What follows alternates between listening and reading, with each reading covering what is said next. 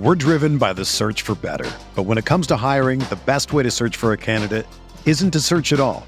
Don't search match with Indeed.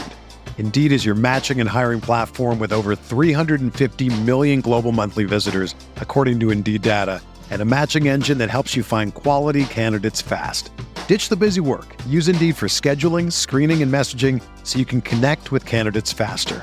Leveraging over 140 million qualifications and preferences every day, Indeed's matching engine is constantly learning from your preferences, so the more you use Indeed, the better it gets. Join more than 3.5 million businesses worldwide that use Indeed to hire great talent fast. And listeners of this show will get a $75 sponsored job credit to get your jobs more visibility at Indeed.com slash BlueWire. Just go to Indeed.com slash BlueWire right now and support our show by saying that you heard about Indeed on this podcast. That's Indeed.com slash BlueWire. Terms and conditions apply. Need to hire? You need Indeed.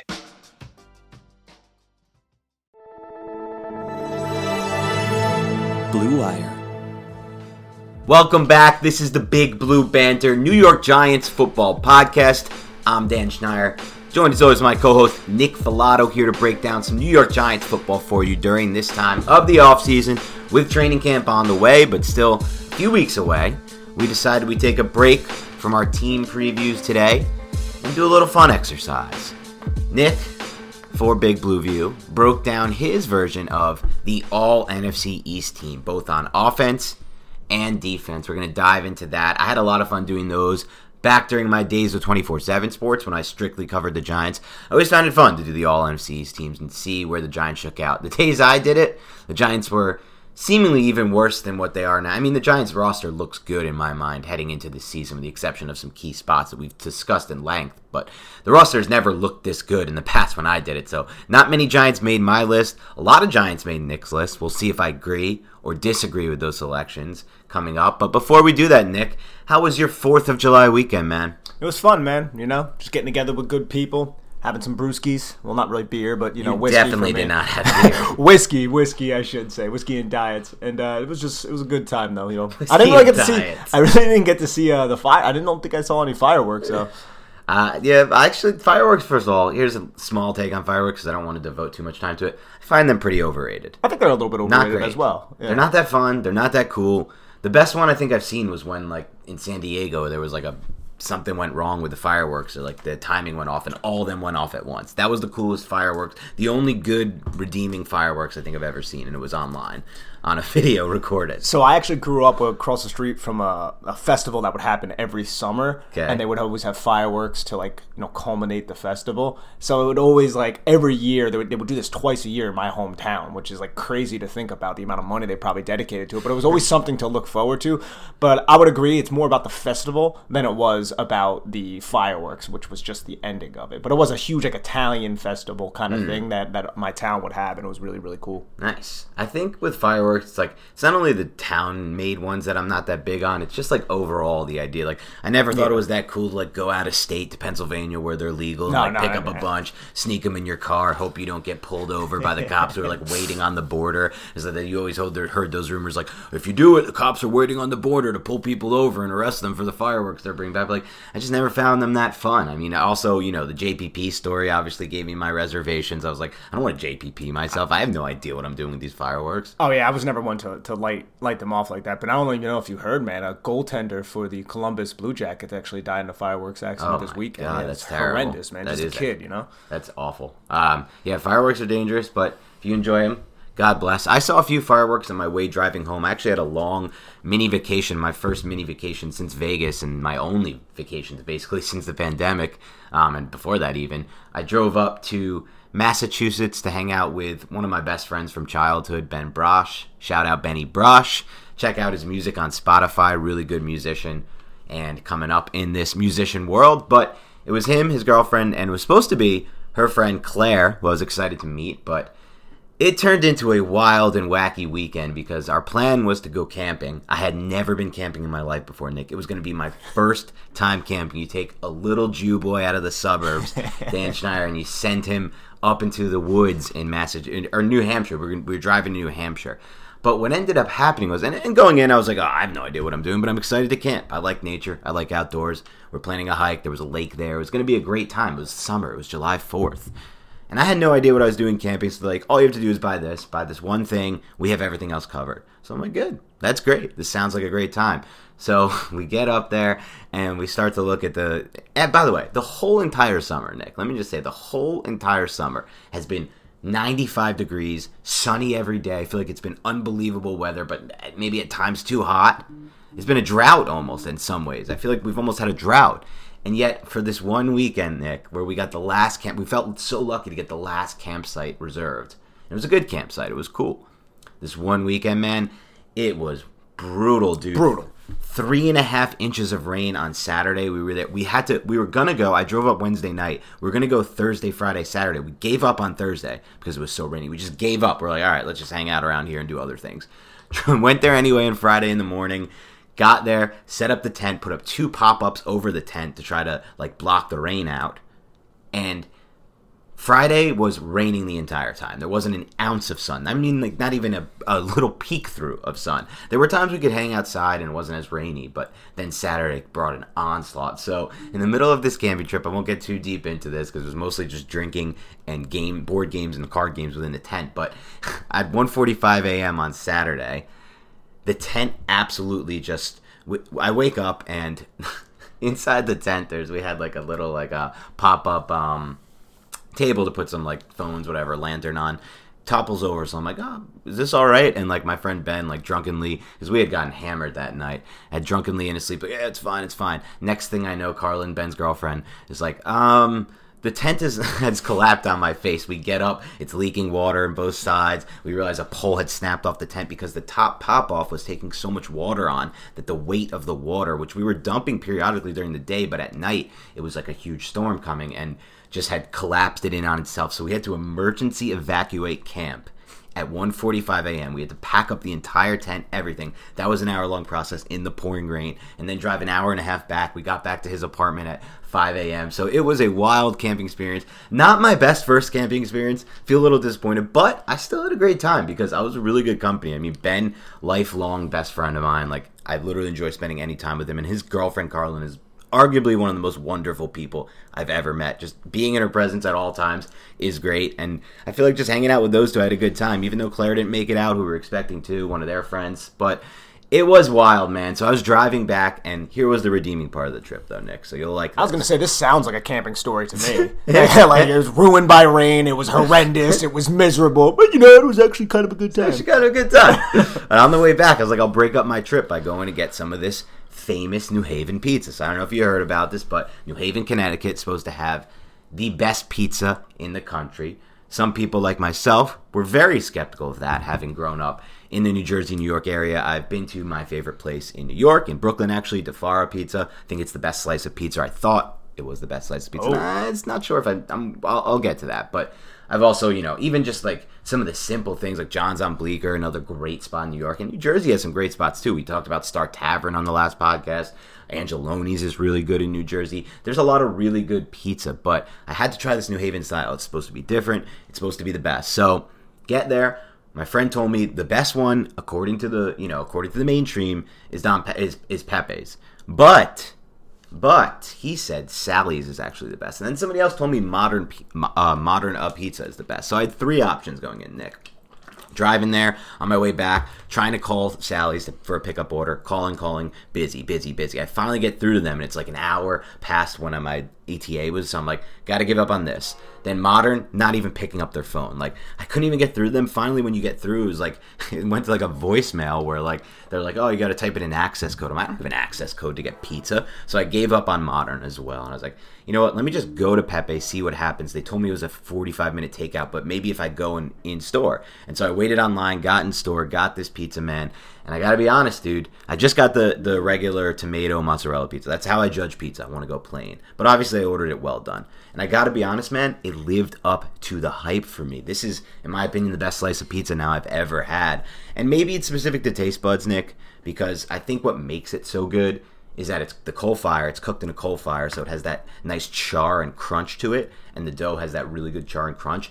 But it's a combo of that and then the sauce. The sauce has this incredible tang to it and just an absolutely excellent flavor to it. And I asked the waitress, like what what's the deal like because i told her like this lived up to the hype I, I think a lot of it is the char and the coal fire cooking but it's the sauce too the sauce is unbelievable she's like yeah that anyone who works here has to sign an ndna or nda Yeah, NDA. nda sorry not Sounds ndna like a like a hip hop band. yeah, NDNA. NDNA, an NDA. Sorry, to to work here and not give away that sauce recipe. So, Pepe's, New Haven, unbelievable pizza. Nick, I brought some back and I stopped by and gave you some. Have you tried it yet? Do you plan to try it? Were you lying about trying it? Are you just trying to make the fans kind of feel better about you? What what's the deal? No, no. So I haven't tried it yet, but I've been really busy with work, and I- I'm going to have. Okay. I'm going to have at least a bite, maybe 2 You're Maybe going two. to have a minimum two bites. Is that the or minimum one potentially two? Yes, yes. What's the ceiling of bites for you? You eat a whole slice. probably not, but I, I, I'll What's I'll good? indulge. I'll indulge. You won't eat a whole slice. But I'm gonna say this: whoever you're with, then at the time, if you're not gonna eat a whole slice, make sure that person eats the rest of that pizza. That pizza better not go in the garbage. That slice, Oh, if you're only gonna have a bite or two, the rest of that slice must be. I'm. I'm not a wasteful person, so Okay. I, I would I would ensure that So, I live yeah, with. someone has to eat that pizza then because that can't go in the garbage. But you know what? After you get back to me, have your bite, have your two bites, whatever it may be. Let me know what you think of this pizza because I don't know if you're the best frame of reference for it since you don't regularly eat pizza, and by regular I mean you just don't eat it at all. Yeah, I'd be a terrible frame of reference to be honest. But at the same time, you should know what tastes good. You should, at some point in your life, have enjoyed pizza. Like, I can't imagine 13 to 17 to 18 year old Nick Falato was this obsessed no, I with wasn't. health. No, I can't imagine. No. There was I, I, would, I was eating whatever I wanted. you must have been eating pizza back in the day. So let me know what you think. But let's talk some Giants football now. Let's transition. Let's get away from the 4th of July weekend. It was a great time. And I did see some fireworks driving home, which was actually pretty cool, by the way. I'm not a huge fireworks guy, but I will say while driving into fireworks, not bad. Especially when you see all different towns doing them. Probably select four different ones. But let's talk the NFC East, all NFC East team heading into 2021. We're going to start on the offensive side of the ball. Let's start at the quarterback position. Let's see if we have any differences. Go with your quarterback on the All NFC team. I feel like this one's going to be an obvious one. Yeah, it's Daniel Jones. No, I'm just joking. it's Dak Prescott. Yeah, I mean, coming off the injury and everything, it's just everything that he showed last season. Dak Prescott's a legit quarterback, and I think you could probably take away the things that you saw for 2018, 2019 from Dak Prescott, and still kind of come away with that. I think there was always this argument between is it Carson Wentz or is it Dak Prescott, and it kind of flip flop because after 2017, it's like, oh man, Carson Wentz. I mean, he had that MVP type season, got injured, the Eagles went on and they won the Super Bowl, and then 2018, 2019, it kind of was a flip flop. But I remember a buddy of mine, Michael Kist, who writes about the Eagles, he came out, I believe it was before last season or it might have been before 2019, wrote an article saying that Dak Prescott was the best quarterback in the division, and the Eagles fans just ate him alive. Like, how could you say that about Carson Wentz? And they just ate him. You know what I'm saying? But it turned out Kist was proven right because Dak Prescott was a much better quarterback in that specific situation than Carson Wentz. We'll see what Carson Wentz can do in Indianapolis. But just looking at everybody else in this division, you're talking about Ryan Fitzpatrick, Daniel Jones, and Jalen Hurts. I mean, it, there really isn't a competition. I think Dak Prescott's the easy one. Yeah, no disagreement here for me. It's Dak Prescott as well for my All NFC East quarterback. Prescott's such an interesting player for me because I was on the side of the debate at that time where it was I was on the Carson Wentz and it's not even close side of the debate. And what Prescott has taught me, I, I, I try to learn a lot and take away a lot from you know following this game and analyzing this game, and I'm always open to changing my opinions on things. And I never felt like Prescott could ever get to the level he got to, and he's really changed my opinion of how much a quarterback can improve at the next level. And Josh Allen is another example of someone who's really taken to well to coaching and improved as a mm-hmm. player.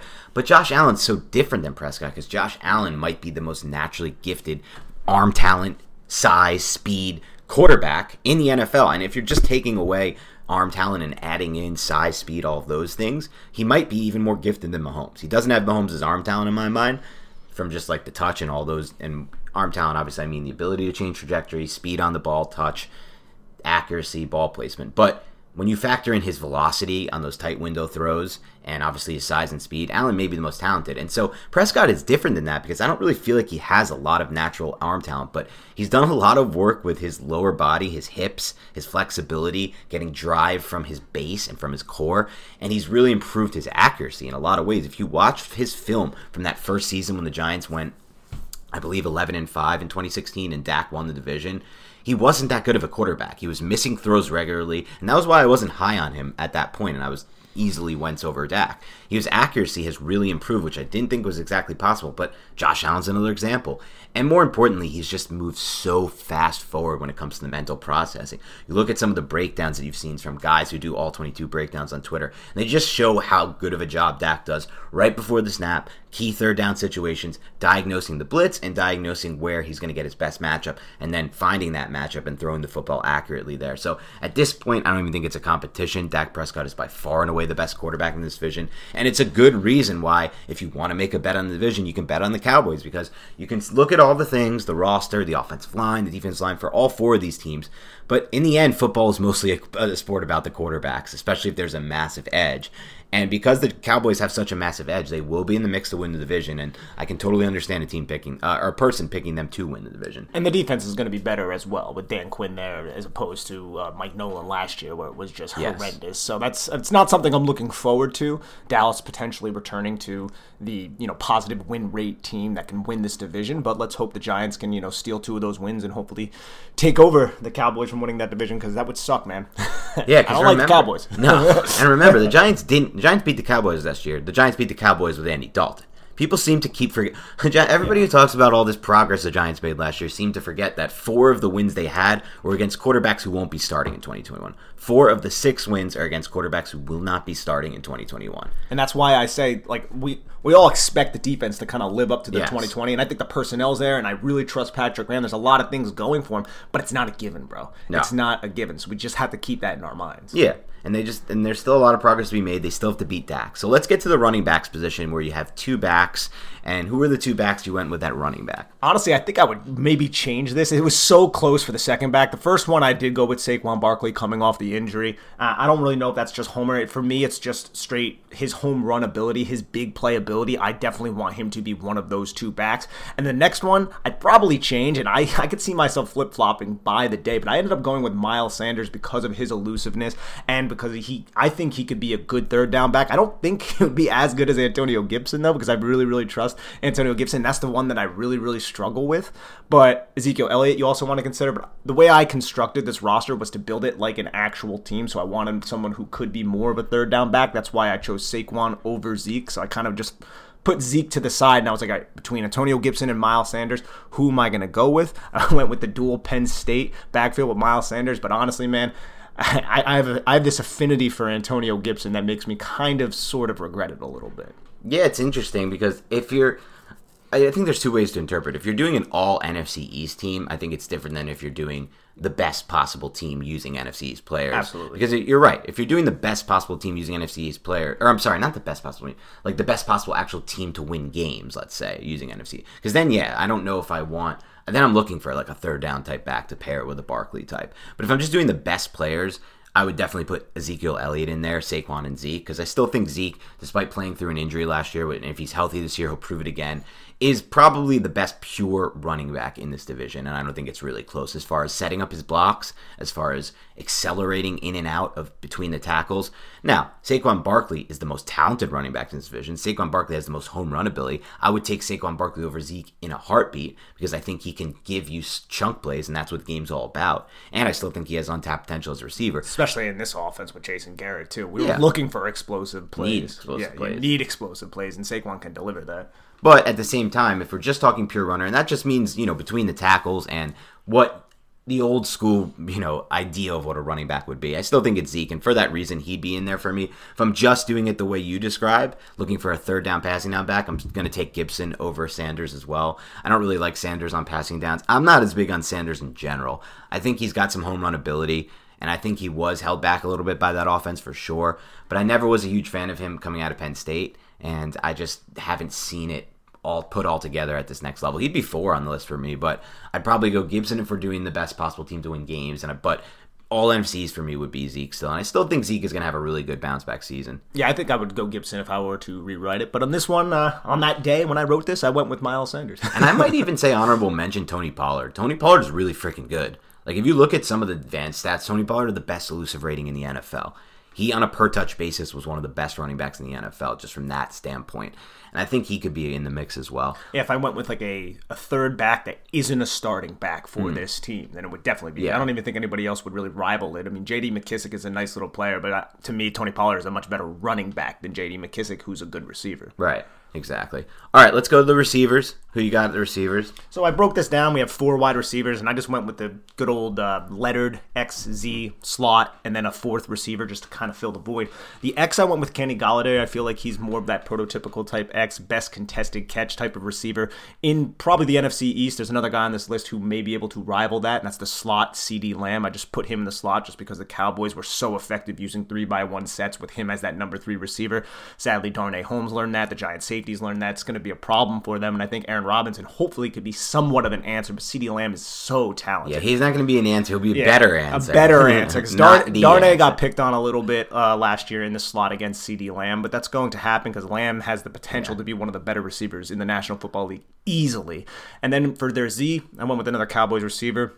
Amari Cooper, one of the better route runners, just so refined and so quick with his feet and his hips and sinking his hips, getting in and out of breaks. I think he's just a really, really talented receiver that we somewhat forget about sometimes.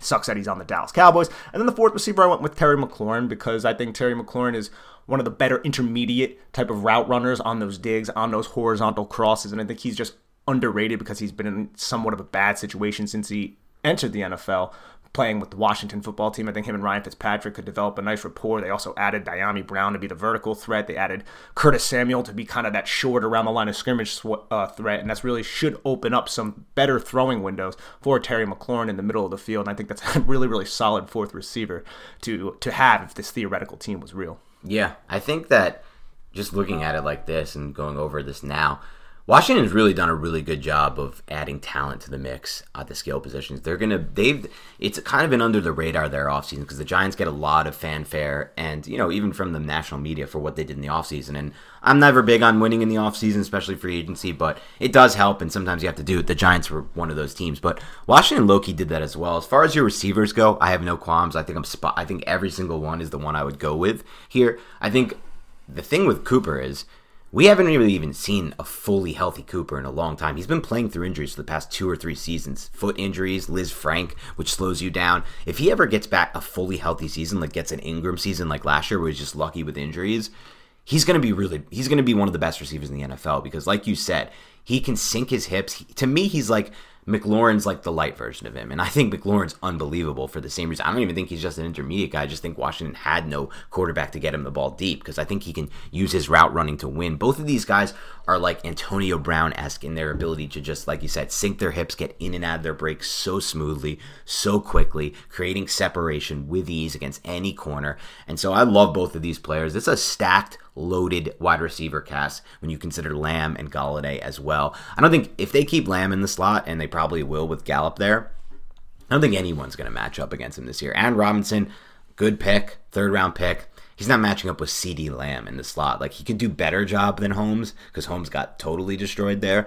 but he's not going to do that much better. And most of the time, anyway, as far as the numbers go and the stats, if you look at the advanced stats, Lamb was facing zone coverage anyway in the slot. So it's not like they're doing you're going to see too many man matchups. The Giants may try it. I'm not sure if they even will. It's probably not a good idea. I don't really think any slot corner can match up in man against Lamb, but we'll see. We'll see how teams play it. But yeah, I like this wide receiver group a lot. Let's move on to the tight ends, but before we do that, let's take a quick break to hear a word from our sponsors. We're driven by the search for better. But when it comes to hiring, the best way to search for a candidate isn't to search at all. Don't search match with Indeed. Indeed is your matching and hiring platform with over 350 million global monthly visitors, according to Indeed data, and a matching engine that helps you find quality candidates fast. Ditch the busy work. Use Indeed for scheduling, screening, and messaging so you can connect with candidates faster. Leveraging over 140 million qualifications and preferences every day, Indeed's matching engine is constantly learning from your preferences, so the more you use Indeed, the better it gets. Join more than 3.5 million businesses worldwide that use Indeed to hire great talent fast. And listeners of this show will get a $75 sponsored job credit to get your jobs more visibility at Indeed.com slash BlueWire. Just go to Indeed.com slash BlueWire right now and support our show by saying that you heard about Indeed on this podcast. That's Indeed.com slash BlueWire. Terms and conditions apply. Need to hire? you need Indeed. When you need mealtime inspiration, it's worth shopping Kroger, where you'll find over 30,000 mouthwatering choices that excite your inner foodie. And no matter what tasty choice you make, you'll enjoy our everyday low prices, plus extra ways to save, like digital coupons worth over $600 each week. You can also save up to $1 off per gallon at the pump with fuel points. More savings and more inspiring flavors make shopping Kroger worth it every time. Kroger, fresh for everyone. Fuel restrictions apply. All right, let's talk about the tight ends. Who do you have on your list for your all NFC East team tight ends? Yeah, so Dallas doesn't really have like any like potent tight ends, so I kind of just didn't really consider them because you got the Dalton Schultz and the Blake Jarwins of the world. Now, if they got Kyle Pitts, that'd be a totally different story. And then you have Pro Bowler Evan Engram, but I did not select him. So I went with two tight ends, and then in the end of the article, I was like, if the if this theoretical team is going to run a 13 personnel package. I put Kyle Rudolph as that third, but he didn't necessarily make this list. The two that made the list were Dallas Goedert and Logan Thomas, both more receiving type of tight ends.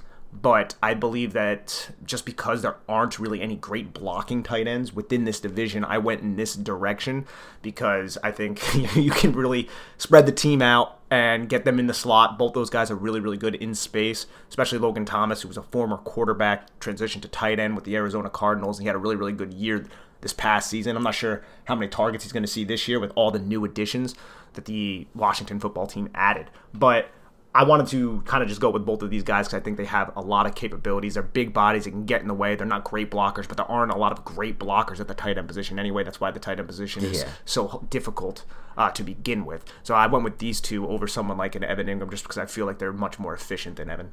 Yeah, tight end's another position on your list I have no qualms with. It's my exact two that I would go with. I think Dallas Goedert is the clear 1 1 in this division. I think he's by far Yeah. and away the best receiving tight end. And like you said, there aren't, we don't need to talk about two way tight ends because there really aren't any in this division. Rudolph is kind of quote unquote a two way tight end, but in my mind, not really. I think his blocking is a bit overrated from everything I've started reading and looking into. He's become a better blocker. Last year was his best blocking season with Minnesota. He started to finally click and get it, but he was never a great blocker for the majority of his career. So I don't see any true two way tight ends in this division. But Goedert is by far and away, in my opinion, the best receiving tight end in this division. He's smooth with his route running. And honestly, last year there was a lot of yards left on the field that he should have had, but Carson Wentz did a really poor job of getting him the football on time, over the top. And I think this year, especially if they do go ahead and trade Zach Ertz to uh, Buffalo, and uh, by the way, I wouldn't put Ertz on this list because I don't think Ertz is that good of a tight end. I was never a huge Ertz fan. I thought he was a solid, pretty solid route runner, but I thought most of his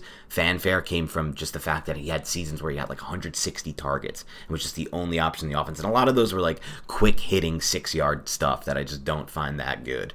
And I've never been an Ertz fan, so I wouldn't put him on the list, even if he stays with the Eagles, but I go Goedert and then I go Logan Thomas. I think you're right. The regression is coming. I wouldn't target Thomas in fantasy, even though I like like everything he's done. Like he came in as a quarterback. They're like, you're gonna have to convert to tight end. It's your only chance. That's hard to do. You convert to a whole new position where you're playing quarterback, and yet I think he sees the field well because he played quarterback. He's got a huge body. He's great in the red zone. He's a pretty smooth mover for his size. He's a big boy. I think six six. And so I like. I like him as a prospect, still growing and playing. But I feel like with all the weapons they added, he's a trap in fantasy, if you will. So I'm with you there. Let's move on to the offensive line, where we might finally get some disagreements because we haven't had.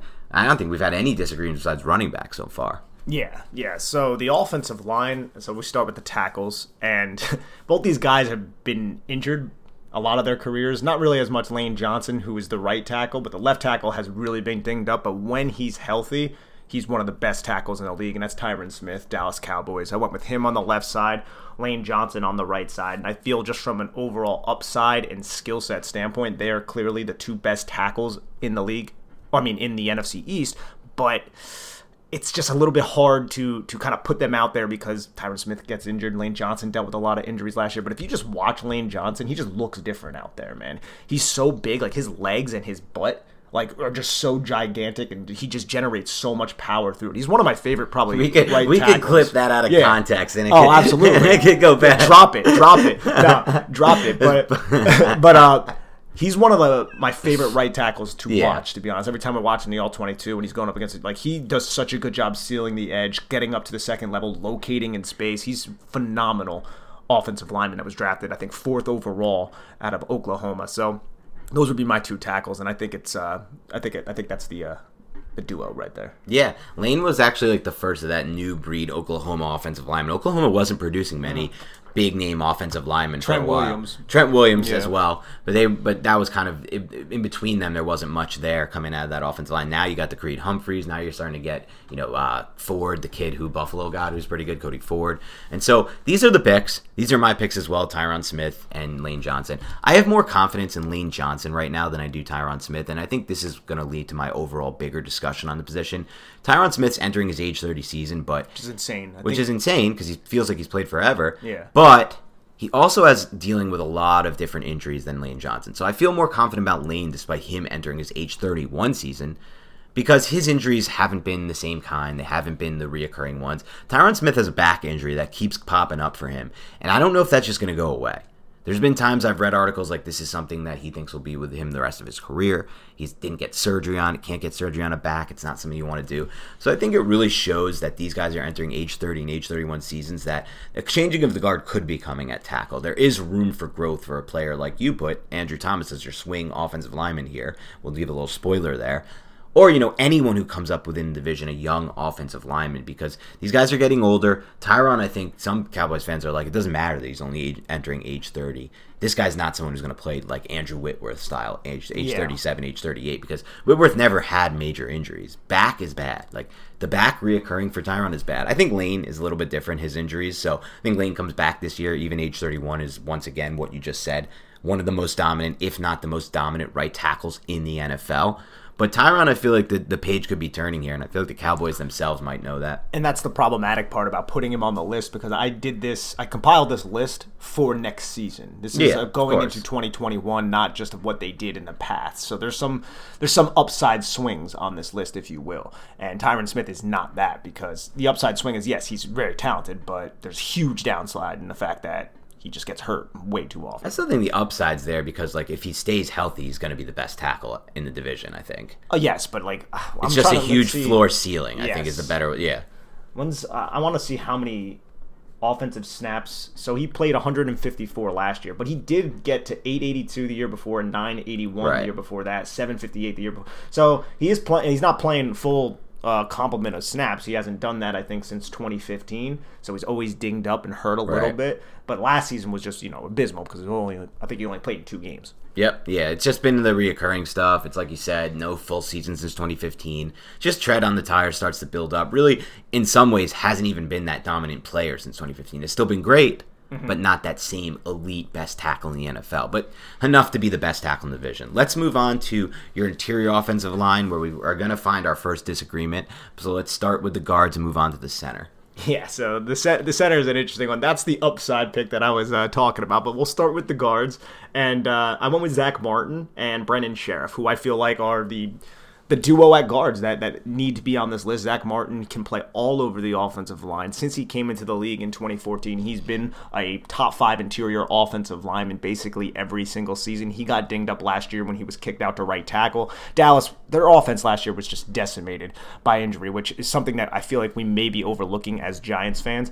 But hmm. they get a healthy Tyron Smith back, you get a healthy Zack Martin back, you get Dak Prescott back. I mean, that's a scary, potent offense right there with all those weapons that we were talking about before. And Michael Gallup's not even on this list, and neither is Zeke. And then you have Tony Pollard. But anyways, Zack Martin has to be on this list as a left guard. And then at right guard, I went with Brandon Scherff, who's also coming out of Iowa, one of the best interior offensive lineman in the league that I feel like a lot of people don't talk about because he plays for Washington. But I feel like that's the easy guard guard right there. Do you want to weigh in on that before we get into the center?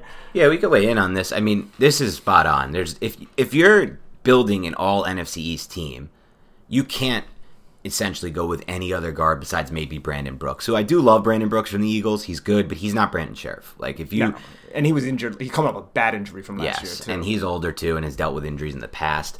But these are the guys. Like there shouldn't be much of a debate here in my mind. Then Scherff is a player the Giants have been interested in so many points. They wanted him in the draft, but Washington made a big decision to take an interior guy that high. Similar to the Nelson pick, Quenton Nelson by the Colts, it worked out. You know, you have if you're going to make that swing, I think with those interior guys. Same thing with what the Jets did this year. By they didn't take one in the top ten like Washington or uh, Indianapolis did, but at the same time they traded up and they traded major capital to get uh, Vera Tucker from USC. So he has to basically be Scherff level, Quenton Nelson level in my mind to be worthy of that pick. And Scherff is, and both Scherff and Martin. Martin's the bet might be the best guard in the NFL as far as just like his ability to do anything. Like they kicked him out to tackle last year, and he wasn't bad. Like he held his own at tackle. He could play tackle if they needed him to. I bet if they needed to put put him at center, he could play center as well. So he's, in my opinion, probably the best the guard I would want the most of anyone in the NFL right now. Zack Martin. Other than maybe Quenton Nelson. Oh yeah, other than Quenton Nelson, Yes. because yeah, I shouldn't.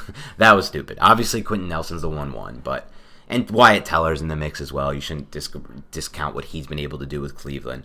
But these two guys are not only two of the best guards in the NFL, uh, NFC East. They're two of the best guards in the NFL. And so they're big boosts for both Washington and Dallas. But let's get to your center because that's where we're going to have our first disagreement on the line. Yeah, so I went with Nick Gates here. And again, this is for 2021, hoping that he takes another step forward in his progression with Rob Sale as his offensive line coach.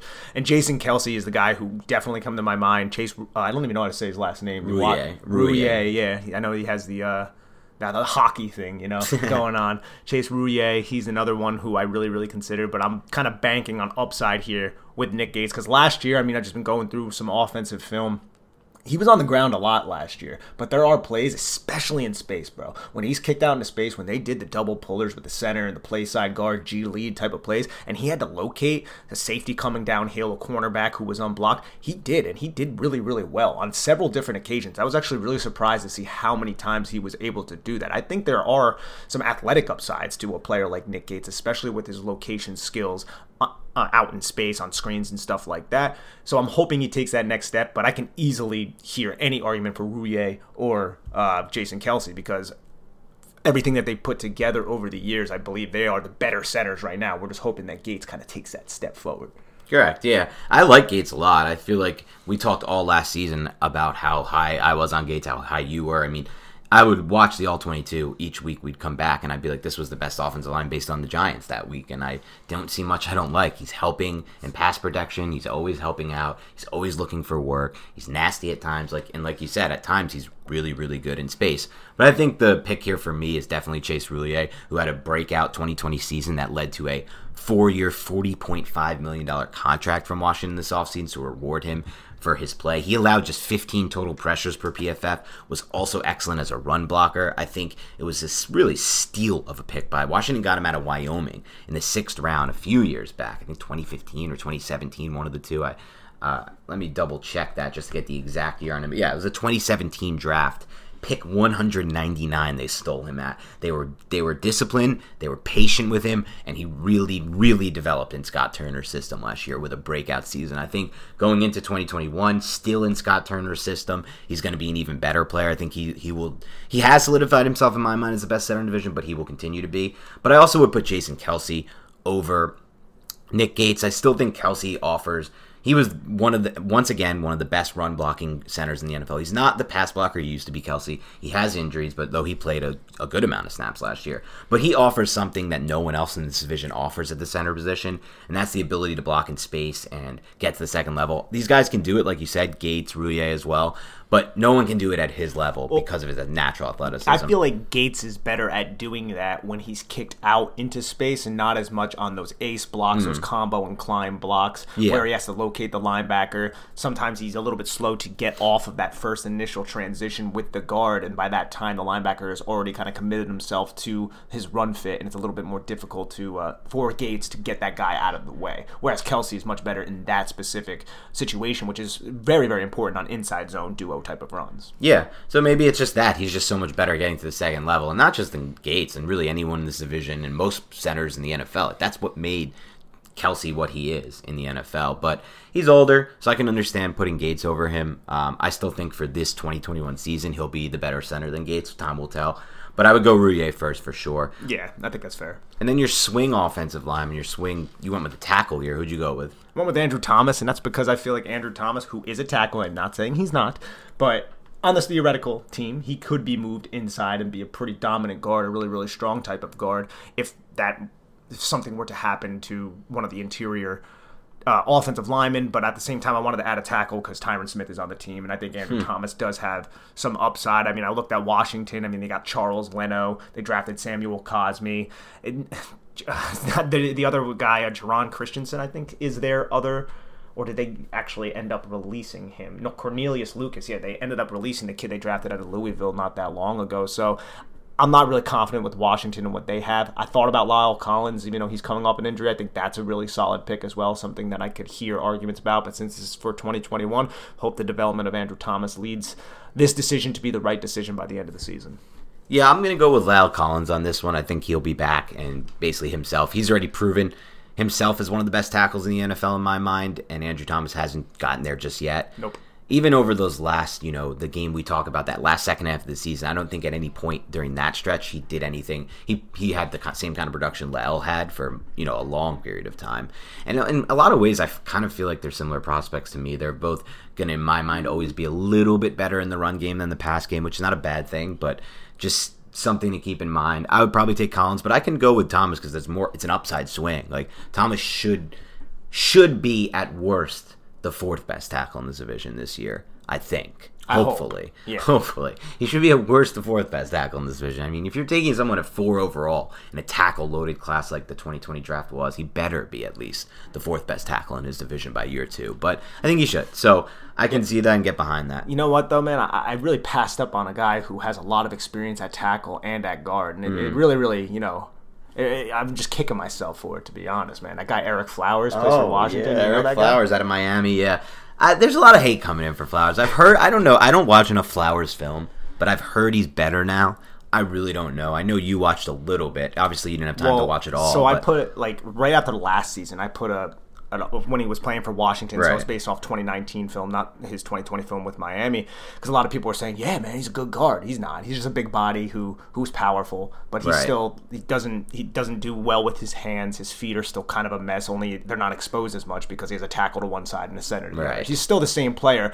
Only his lack of skill set is better at guard than it is at tackle yeah. when he's in space. I think that's fair, and I know you took some time to look into it and said that, and it makes sense. I mean even in, and even with that qualifier, he's still probably not even that good in the role as a guard because there's no way Miami would trade him if he was still if they felt like they got him one year into signing him for a contract. You don't trade a player if you believe in him or if you even liked watching the film that he had. They probably looked at his film and said, "He's okay, he's serviceable, but he's not fitting what we even want to do from our blocking scheme, and we just would like to move on from him." And they did. They moved him back to Washington, which will be interesting because Washington feels like they got a decent buy there. I think helps them solidify a little bit of that offensive line. They also added Cosmi, as you said, who's a prospect I kind of like. I feel like he's got smooth feet. And they drafted Saahdiq Charles, yep. the kid out of LSU in the fourth round last year. We so liked got, him last year. Yeah, long armed kid yep. moves pretty well. Saw the upside there. So they have some talent there for sure. I think you did a great job with this NFC, all NFC's team, Nick, on the offensive side of the ball. We're going to wrap up there with the offense, and we'll do another one on the defense shortly after this, which might drop a few days later. Who knows? But thanks again for tuning into Big Blue Banter podcast. As usual, if you want to help us out, head to iTunes, leave us a rating and review. Head to Instagram, follow us NY Big Blue Banter. And then lastly, please, please, please do us a favor and follow our YouTube page, Big Blue Banter. Type that in the search bar. We have some new reviews coming in on the iTunes. Leave us a review on when you rate us, and if you ask a question, there we'll answer it. We're gonna answer those on the next pod when we break down the defense, the NFC's defense team. Until then, have a great rest of your week, and we'll talk to you soon.